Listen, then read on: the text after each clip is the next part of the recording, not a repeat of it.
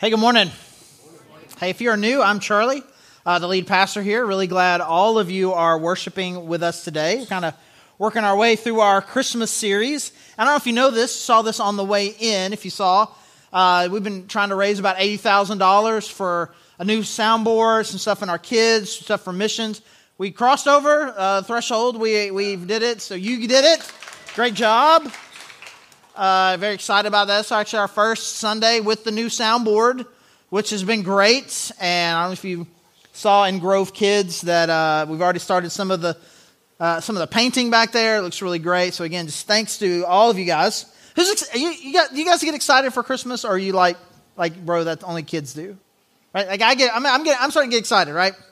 And um, and I love this series. We're going to uh, be with you guys doing this a couple more weeks. Looking forward to Christmas Eve. And I was thinking about this uh, this week. Um, one of the things that I get, I can get criticized for, and it's it's happened a few times. Maybe you've never said it out loud. Maybe you have to somebody else or whatever. Is that sometimes like if I'm talking about something that's kind of controversial, that like it seems like you just like you were like you know too diplomatic kind of play both sides. You're not, you're not really willing to take a stand on things. Like I should be stronger about things. Like I'm somehow I'm scared of a hot take. So we're going to remedy that here real quick. In order to be considered a Christmas movie, you must meet two conditions. One, it needs to be, right, set at Christmas time. Two, it needs to um, have as its primary themes Christmas themes. So, Christmas themes without it being at Christmas is not a Christmas movie. And set at Christmas without Christmas themes is not a Christmas movie. Okay? So, as great as it is, as great as Bruce Willis is, as great as Hans Gruber is, as one of the best villains of all time, it's just not a Christmas movie. It's a great movie, but it's not a Christmas movie. We just, and we just, we just need to be, you need to be okay with that. And I've already gotten in trouble with this, and that's why I don't, that's why I don't do it. Like, I've already gotten, I got angry texts from first service already, right? I got heckled, first row, first row right here. There was a heckler right here. So, anyways. But you know what? I'll just, just keep it going, right? There's, so that makes, there's another category of Christmas movies that doesn't count either. You know what's not a Christmas theme? Uh, the hotshot lawyer from the big city goes back to visit her hometown, and her fiance can't come, but she meets this insanely, ridiculously good looking guy who happens to live in a small town, happens to own a bed and breakfast, and she finds true love in the small town. That's not Christmas. That's not a, it's, not a, it's not a Christmas movie. It's can be perfectly fine. You watch those things all day long. Binge watch the same movie. I'm never going to judge anybody for watching a movie that has the same things going on. That's, that's what I do. I'm totally in Fast and Furious 37. I'll keep watching it. I just, it's fine. It's fine. I'm not judging you. It's just not a, it's just not a Christmas movie, right? So we can fight about this later if you'd like.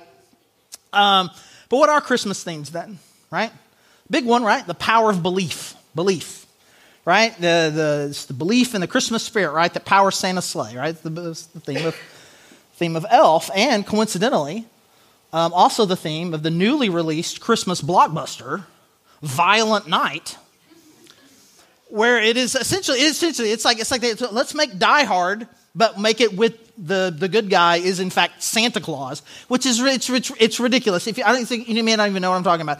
It is an action movie where the, the hero of it is literally the literal Santa Claus. And he saves the, the hostages, and it is the power of belief that makes everything win at the end. And it is it's as bad as you think it is. And so I saw it. So you, now, as I say, of course I didn't see it. It's R rated, and I'm a pastor never see a movie that was just violent. Anyway, so what are the themes, right? Belief, belief, hope, peace, joy, right? Things that are just kind of like, like, like that, that, that draw us to the Christmas story. A, hope that we can have, peace that we can have in chaos, an, an indescribable joy. These are the Christmas things. You hear the story of Mary and the peace that she has as she's, you know, she's having to give birth under these incredibly insane circumstances in a barn, but the joy that she has for the baby and, and, and how overwhelmed she is when the, when the shepherds come and the peace and the joy and the life that is there, right? These are the Christmas themes. And again, we make these movies and TV shows and, and, we, take, and we take those things. And the series that we've been doing over the last few weeks, we've been going through Matthew chapter 1. And in Matthew chapter 1, Matthew's about to tell his version you know, as the, the, the, the highlights of the Christmas story from his perspective. But before he does that in Matthew chapter 1, he goes through Jesus' genealogy. This was his great granddad, had this son, who had this son, who had this son, who had this son, who had this son. And so he's doing that to kind of set up kind of who Jesus is. And in the process, highlights just a handful of stories by, instead of going whose son was, whose son was, whose son was, he mentions five women by name. In part to just draw attention to how great these women are, but really, I think, and most people believe, to kind of highlight some particular stories. When you think about what it means that Jesus Christ has come into the world, I want you to remember this story and this story and this story because these, these are the themes. These are the themes that God is wanting us to have in our heart as we think about how great it is that Jesus Christ has come into the world. And so, two weeks ago, we looked at the story of Tamar. And um, really, your, your theme is there is that he brings, he brings peace to chaos. In a chaotic situation, God enters in and can bring peace. He can bring peace to these kinds of situations. He brings hope to the forgotten, the isolated, the hurt. And then last week we looked at the story of David and Bathsheba, what I would say is probably one of the top three most troubling, kind of disturbing stories in all of Scripture. And Matthew's like, hey, remember this when you think about Jesus. You're like, why? Why would we want to do that? Because what we see here is there is hope for a person who has been hurt. When the worst thing in your life is something someone has done to you, is something someone has done to you, God brings hope. But the, the flip side of it's true also when the worst things has ever happened in your life is what you have done, the possibility of hope and new life and forgiveness is there. Restoration, forgiveness, life. And we see this in kind of what really, for the first two weeks of the series, were fairly dark stories. I mean, and that is, again, a significant Christmas theme the light that God brings into dark places. I'm going to move here over the next couple of weeks the stories that are just a little bit more lighthearted, but we're just going to kind of continue to see some of the same themes and some new themes that, that Matthew and God are really ultimately trying to draw us into as we get ready in our own hearts and our own minds about really what does it mean to celebrate Jesus coming into the world. So, again, in Matthew chapter 1, we're walking our way through the genealogy, we get this phrase Boaz was the father of Obed, whose mother was Ruth. So we kind of stop here. It's like, and, and who is Ruth? And if you've been going to the Grove more than a year, it's like, hey, I, I think we did this. I think we talked about her already, right? We talked about her very recently. Every fall, we do a, um, a character study of someone from the Old Testament. Very recently, we did Daniel this year. And very recently, we did Ruth. But, as is the case with all great franchises, she deserves her very own Christmas episode. So we will now be studying Ruth from a Christmas perspective, and we'll just kind of go big picture here. Let's get our intro to her here in Ruth chapter 1, starting in verse 3. Now, Elimelech, Naomi's husband, died, and she was left with her two sons. And they married Moabite women, one named Orpah and the other Ruth. After they had lived there about 10 years, both Mahlon and Kilion also died, and Naomi was left without her two sons and her husband. So we start with this guy, Elimelech, a Jewish guy who moves to Moab, outside of Israel to another country. And while they are there, Elimelech, he dies. And he leaves a widow, and the widow has two sons. And the two sons marry not Israelite women, not people who are from their nationality, their religion, their culture, married people from where they live, married two Moabite women. And after they had been married a few years, haven't had any children, um, both of those sons die as well. And so the whole setup for this story, the story of, of Ruth, comes from well, who is Ruth? Well, Ruth is a woman. She's a Gentile. She's non Jewish. She's a woman. She's a Gentile. She's a widow, right? And if you look at the specifics of her story, again, I'm not asking you to believe this. I'm just saying that the people who would have experienced this story, knew this story, would the original readers to this story would say, this, this woman is cursed. Right? They, they, they went to Moab, and, and, and if you look at what happened, it looks like that God didn't want them to go. The dad died, both sons died, and now she's a widow, woman, Gentile, who's probably cursed. Which makes her, let's just be honest, let's make her what she is. She is a very unlikely hero. She's a very unlikely hero. Gentiles aren't hero. They were, foreigners. They were, they were outside the family. It was kind of, we probably shouldn't have married a Moabite in the first place. Well, and then look what happened. They both died and they died childless. I mean, this is, I mean, this is what happens to people who make these sorts of decisions. And now, and now, and now she's a widow. And so in the ranking system of who people are and how much value they should have, from the culture that we're living in right now as this story is taking place, a Gentile woman widow would be pretty close to the bottom. And she's going to be the hero of the story. And she undoubtedly is. She is the hero of the story. I mean, it's not just simply named after her, it is, it is who she is. And, it, and it's very unlikely you know, because you know, most stories are kind of filled with kind of stereotypical characters, these certain tropes that you always see in all the stories, right? You, you, you watch a show, you watch a movie or whatever, and there's a girl at the school or whatever, and she's got big glasses, and she puts her hair up and it's messy, and she wears oversized clothes, right? You know, what, you know what's coming, right? I mean, she's going to have some glow up moment at some point, and you, you kind of look at it and like, uh, you can put all the glasses and do the hair all you want to. I mean, that, this is an attractive, this is an attractive woman. And you know exactly what's going to happen, right? Or you go into the house of the mom and she yells a lot and she's got an adult son that lives with her in a bedroom and he's playing video games, right? What's that guy? He's, oh, he also just happens to have, you know, a, a computer system probably valued in $25,000, right? He's the hacker. He's the one that's going to get you in the Pentagon. I'm in, right? It's, it's that guy. It's like you just, you see these same characters over and over again. And again, I'm not going to judge you. I'll go see the same movie 15 times, right?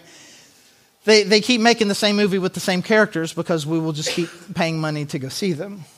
But that's why, like this, every now and then you get something like, well, that's not who you would expect to be the hero. Judge me if you will, but my youngest daughter, who is 11, she is reading the Hunger Games trilogy right now and loving these, loving these stories. And she, again, she's very, I'm sure she's very captivated by Katniss, a, a, a, young, a young girl who becomes a very unlikely hero. From, from the poorest of districts, from the poorest, most lowly of circumstances, ends up becoming this incredible hero of a rebellion. It is the unlikely hero that is a very compelling story and that's what we have here in Ruth. What is that? How does that connect to Jesus? Well, it connects perfectly to the Christmas story. If I were to tell you that the King of Kings is about to come into the world, into the Jewish world, to bring hope to the people who have been living in an oppressed, kind of controlled society, an occupied nation for generations, and the King of Kings is about to enter in to bring hope to the people. That is not a story of an insignificant baby born in a barn to parents who were no one. Class wise, power, wealth, they were, they were no ones. At this moment, from the world's perspective, in the moment that Jesus comes into the world, he is a no one born to nobody. And that is not who you expect Jesus to be. And you'll see that all throughout the Gospels.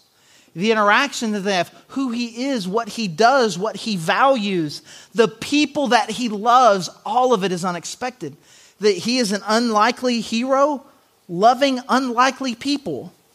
Person born in incredibly humble circumstances who loves the people at the bottom, the people who are outcasts because of illness, because of their nationality, because of their sin, because of their social status. The people that Jesus had a, a, a big heart for. So we've seen this actually all three weeks. All three of these women, for one reason or another, are not, are, are not doing well, are not the kinds of people that are supposed to be elevated. And Matthew says, remember them when you think of Jesus. an unlikely hero in and of himself who loves people that were considered to be the unlovable ones. And so, Naomi, after all this happens, she's lost her husband, now lost her sons, doesn't have you any other any other sons, any other children, no grandchildren. It's just her in a foreign country with her two foreign uh, daughters-in-law. And so she looks at him and says, "Hey, listen, the only hope I really have is to go back home and maybe to receive some charity, some people from my extended family. You're, you're, you're still relatively young. You go back, you live with your dad. You go back, live with your dad. Your dad will take care of you. Your dad will be able to find you a husband, and you can have, you can, you can have the life that you, that you deserve. So this is goodbye for us. You just you got to stay here, and I'm going. And Orpah, she does that. She's very sad. She loves Naomi, but she goes. But Ruth hears her say this and says, No way, this is not what I'm doing. And, and Naomi is begging her, You need to go. And this is what Ruth says to her Ruth chapter 1, verse 16. But Ruth replied, Don't urge me to leave you or to turn back from you. Where you go, I will go, and where you stay, I will stay. Your people will be my people, and your God, my God. Where you die, I will die, and there I will be buried. May the Lord deal with me, be it ever so severely, if even death separates you and me. It's like, hey, you need to go. Just stay, you just stay here. Go back to your family. I'm going to leave. Don't follow me. It's like, there's absolutely no way I'm going to do that. I am with you to the end. Wherever you are, that's where I live. Whoever your people are, that's who my people will be. I'm going to worship your God, and only death, only death will separate the two of us. And let God, let God, let God judge me if this ends up not being what I do. And so we see from Ruth this very unlikely hero, someone you do not expect to kind of go above and beyond. What we see in her is this incredible sacrificial love. This sacrificial love that she has where she's like, I am going to, I'm going to lay down my best chance.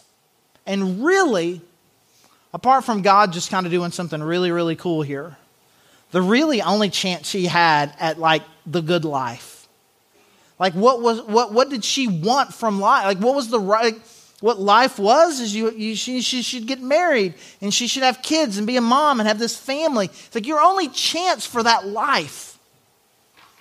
Real life is for you to stay here. If you come with me, I've got no sons to give you. There's nothing that I can do for you. And her overwhelming loyalty and love for her mother in law.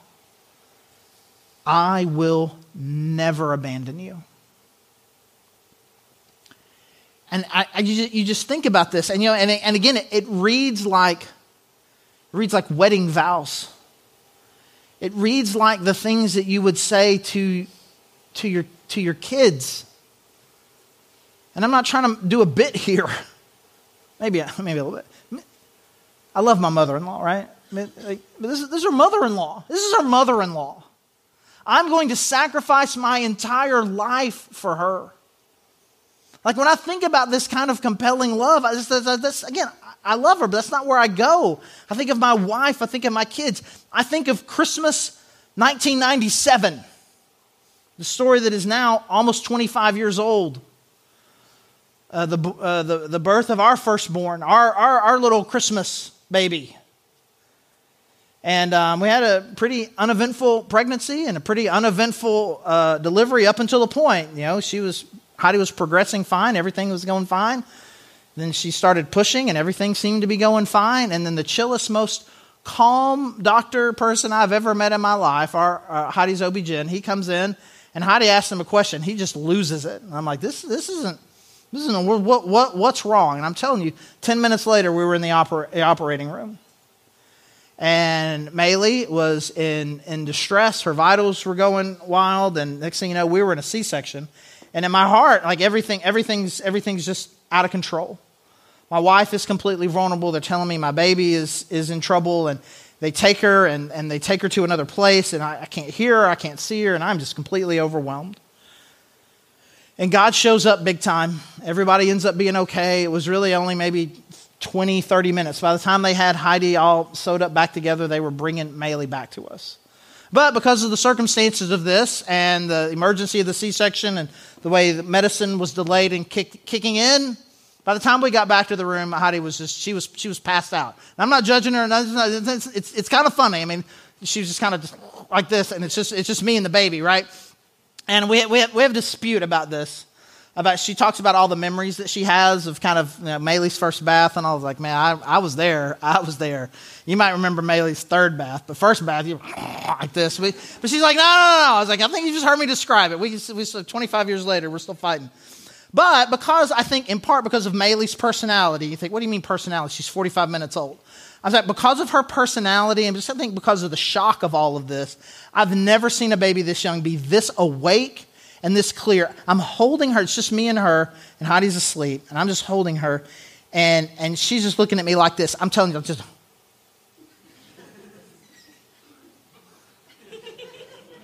I mean, and you say, and, and everything we know about her, I mean, she's figuring it out. Who are you? Who are you? Who are you supposed to be? What's your deal? And what felt to me, it could have been two minutes, it could have been 10 hours. I just, I just stared at this beautiful little baby girl who, in that moment, I would have given anything for. I will, I will do anything, be anything, do whatever I have to do to protect and love this precious baby girl. That's the only story I can think of, really. Like my marriage, my marriage vows, this, my, the, the birth of my children the adopting of Layla, our youngest. These are the stories that I have to tell to get anywhere close to this thing that this unlikely hero Ruth does for her mother in law, who had nothing to give her. And this is who our Jesus is. Philippians 2 describes him as being equal with God. And it says he didn't regard that. Basically, depending on what your translation says, I mean, it says a lot of translations really kind of struggle with really kind of capturing this. But essentially, what it says is like, he didn't really consider that worth thinking about. It just wasn't that big of a deal to him. And so instead of just do it, living there, it says that he emptied himself and was born a baby as a servant to die a horrible death. Did not regard what was going to be in his best interest, because what he believed to be in his best interest was to sacrifice what seemed to be good for him for the love and good of us. And that is what we see with the love that Ruth has for her mother in law. And so when you think of this, you think of Jesus. This is what Matthew says. Hey, remember this story because this is who Jesus is. So the story continues. So she does. She goes back with Naomi. They go back to Israel. And again, they don't have any abilities to which to, to make any money, really. They don't, have, they don't have any land that they can take care of themselves. So the only way that they were able to eat is they, you know, there was kind of a generosity program that was part of their culture where, where, where widows could go to you know, rich people's fields and kind of walk behind the people who were gathering their crops and anything that was kind of laid, laid out, they could, they could gather it up and take it home to eat. And so she was doing this. The sacrificial love continues. I'm, I will go out and do this for you, Naomi, so that we can eat. And she would, she would do this every day. And she caught the eye of a guy named Boaz, who was the guy who owned the, the um, who owned the land. He's like, Who is that? So, well, that's Ruth. Well, he knew her story. And he goes and talks to her. He's like, I know who you are. And the story of your overwhelming love for Naomi is well known. You don't go to any other fields, you go to me. I'll make sure you always have enough of what you need. I want to make sure. And he told his servants, say, hey, when you see her out there behind you, you not only do you not go back and pick up, pick up what you drop, drop more for them just out of his own desire to kind of honor someone who had loved so well. And so she goes back and tells Naomi about this, kind of what the process is. Hey, this is what happened. I met this guy named Boaz. And she's like, hey, this actually, this actually could be really good for us. Because he has the ability to be, again, what your translation may say, a kinsman or a guardian redeemer for our family. What is that, you might say? Well, if you were here two weeks ago, we talked about the story of, of Tamar, whose husband died before she had kids, and it was responsibility of the next brother to take her as a wife so that she could have kids and that those kids would carry on the legacy not of the second husband but of the first husband. And i kind of brushed past that really quick. It's really weird. It's a really weird cultural tradition. Doesn't really make a whole lot of sense from us. But in that culture it did it made perfect sense to them. It's like we want to make sure that, that, that a dead person does not lose their inheritance just because they died before they were able to have kids we want to honor them so that no one has to lose what, what, what belongs to them. you know, it sounds, sounds weird. But, you know, Naomi, that's what Naomi says. I don't have any sons. I don't have any more sons to do this for you. So now, in order for someone to do this, we have to look at cousins. But they don't have to, right? They don't have to do it. But Naomi says, this, this could be a guy that does that for us. And so they come up with this plan for essentially for Ruth to kind of flirt with him a little bit. And he's really kind of taken aback by it and basically says, I'm old and ugly, and you're like young and cute, and I can't believe that you would do this. Essentially saying, you could do a whole lot better for yourself, but you're not looking out for yourself. You're, again, you're wanting to take care of your mother in law and honor your dead husband. And so he's like, I, will, I, I, I want to do this for you, but there's actually, I'm your third cousin once removed. There's a second cousin once removed. It's not exactly what it says, but same basic idea. There's, a, there's another cousin who's got a better claim to this. He's like, so, okay. He goes to him, and it's, it's smooth. What Boaz does here is crazy smooth. It's like, yeah, there's a piece of property over here that you can buy. It belongs to Naomi and their family. I was going to buy it, but you have the opportunity to buy it. If you want to buy it, you can buy it. You can totally buy it.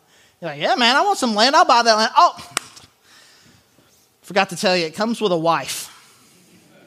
And you won't really own the land the sons that you will have with her, she gets to own the land, they, and those sons won't belong to you, and the land won't belong to you. Do you still want to buy the land? He's like, like um, and his reaction, like, of course I don't want to do that.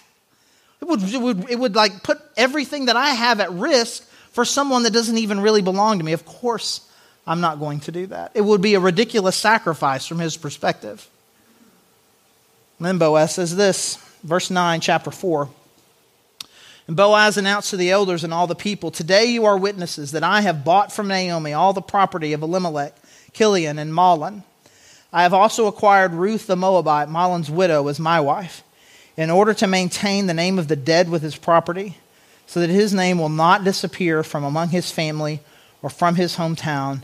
Today you are witnesses. So we got Ruth, the unlikely hero, Ruth with sacrificial love, and now we enter Boaz as the guardian redeemer. The one who says, I will sacrifice everything that is mine for you. I'm going to buy land that will never truly belong to me. I'm going to, I'm going to have kids that will be in someone else's lineage, and I'm going to secure an inheritance for people for another family at great cost to me. Again, out of a love for Ruth and a, and a, and a desire to see a family who just has had a lot of things happen to them, to redeem them, to restore them, to bring them life and hope in what has been a hopeless 10, 15 years for them. That he saw them at their worst. He saw them at their most desperate. He saw them when they were hopeless and sad, and they didn't have any options. And so, at great sacrifice to himself, he brings life to them. He pays for them. He literally pays a price of sacrifice in order for them to have new life. So when you think of Jesus, remember this story. The one who, out of no personal benefit to himself, sacrifices himself so that we might have life, so that we might be redeemed, so that he could pay for us, so that we could be then elevated out of a poor and desperate situation to become, according to scriptures, adopted sons and daughters of God, to be Jesus' brothers and sisters. He sacrificed himself just simply out of love for us so that we might have something that we didn't. He did not regard his high estate, his position here, he didn't regard it. What he regarded was how bad a situation we were in. That's what he thought about. This is what matters. And I'm going to sacrifice me for you. We see it in Boaz as kind of this literal guardian redeemer from the, in this cultural tradition that they have. We see it in Ruth as well. We see these people who are sacrificing for someone else out of just a great deep love. And this is our Jesus. This is who we worship. This is who we celebrate this Christmas. Now it's been a weird couple of years with COVID, and if, if, you're new, you may not even know this. We've always got we've got this response area in the back, and when things were just kind of weird about being crowded, we didn't really draw a lot of attention to it. But if you knew it was there, it was there. So I want you to make sure that you're all aware of it. We've got communion that is there available every week for you to take, to where you can just kind of reflect and think about Jesus, death, and his sacrifice for you. There's prayer candles where you can pray. There's people that want to pray with you. There's a cross where you can kneel and pray. There's lots of places, ways to respond. And we always finish our service with worship as a way, really, of kind of responding to what we hear and what we're learning about who God is, who Jesus is, the way that He loves and interacts with me. So let's have a response day whether it be where you are or you go in the back, where I just really want to take some time to worship to worship this unlikely hero who loves us sacrificially and for each one of us is our guardian redeemer. Let me pray.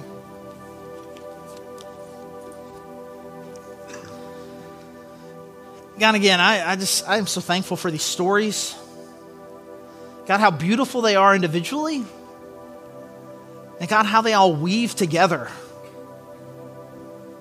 the incredible foreshadowing and anticipation of what you were going to do in our lives through your Son, Jesus Christ. We just see it in story after story after story.